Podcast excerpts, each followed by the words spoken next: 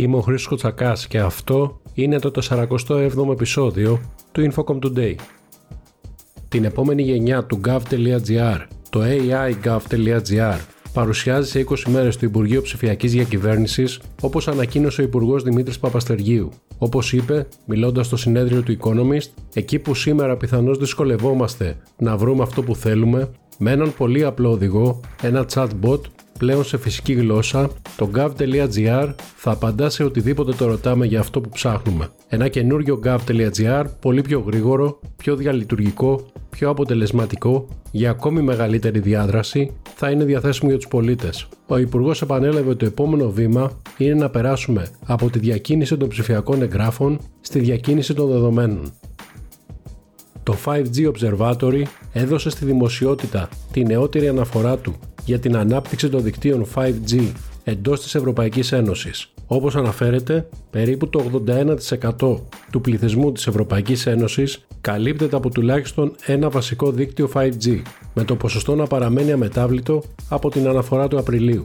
Μεταξύ των κρατών μελών, η Ελλάδα βρίσκεται στη 12η θέση του πίνακα, με το ποσοστό της κάλυψης για τα 5G δίκτυα να ξεπερνάει τον ευρωπαϊκό μέσο όρο και να φτάνει στο 85,7%, καλύπτοντας ένα πληθυσμό 8.905.158 ατόμων. Σημειώνεται πως στην πρώτη θέση του πίνακα βρίσκεται η Κύπρος με 100% κάλυψη μαζί με τη Μάλτα και την Ολλανδία.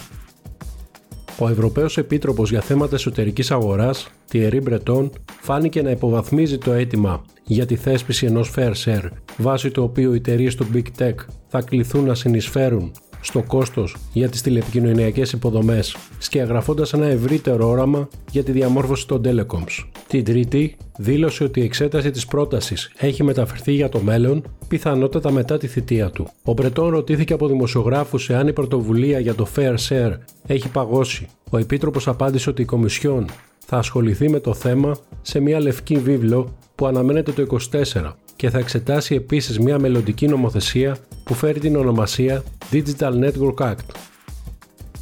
Μια σειρά Αμερικανικών πολιτιών κατηγορούν τη Meta Platforms και το Instagram ότι τροφοδοτούν μια κρίση ψυχικής υγείας των νέων κάνοντας τις πλατφόρμες κοινωνικής δικτύωσης εθιστικές. Στην καταγγελία τους, οι γενικοί εισαγγελείς ανέφεραν ότι η Meta, η οποία λειτουργεί και διαχειρίζεται και το Facebook, παραπλάνησε επανειλημμένα το κοινό σχετικά με τους κινδύνους των πλατφορμών του και εν γνώση του παρότρινε μικρά παιδιά και εφήβους σε εθιστική χρήση των μέσων κοινωνικής δικτύωσης. Η Meta έχει αξιοποιήσει ισχυρές και άνευ προηγουμένου τεχνολογίες για να δελεάσει, να δεσμεύσει και τελικά να παγιδεύσει την νεολαία και τους εφήβους, σύμφωνα με την καταγγελία που κατατέθηκε στο Ομοσπονδιακό Δικαστήριο του Όκλαντ. Η Επιτροπή Εσωτερικής Αγοράς του Ευρωπαϊκού Κοινοβουλίου ενέκρινε τη θέση της σχετικά με νέα μέτρα που στοχεύουν στην ενίσχυση του δικαιώματος επισκευής και στη βελτίωση της βιωσιμότητας των τεχνολογικών προϊόντων.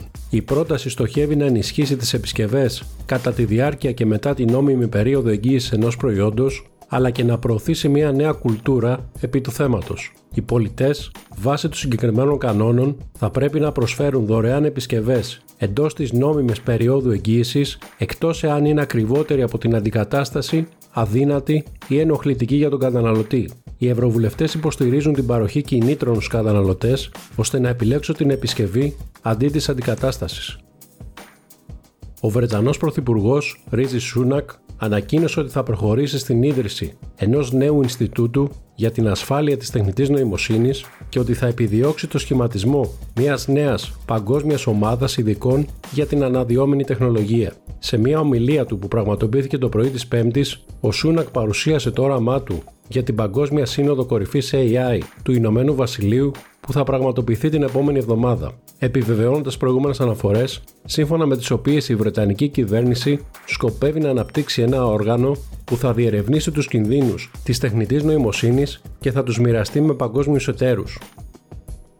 Το Infocom World 2023 που έρχεται με κεντρικό μήνυμα Did you invest in Greece? New Horizons στις 14 Δεκεμβρίου θα φέρει στο προσκήνιο την πρόοδο και την καινοτομία στον τομέα των τηλεπικοινωνιών, της πληροφορικής και ευρύτερα της τεχνολογίας. Φέτος, το συνέδριο θα βρεθεί στο σταυροδρόμι του παρελθόντος, του παρόντος και του μέλλοντος, καθώς συμπληρώνονται 30 χρόνια κινητής τηλεφωνίας στην Ελλάδα, αλλά και 25 χρόνια του συνεδρίου Infocom World.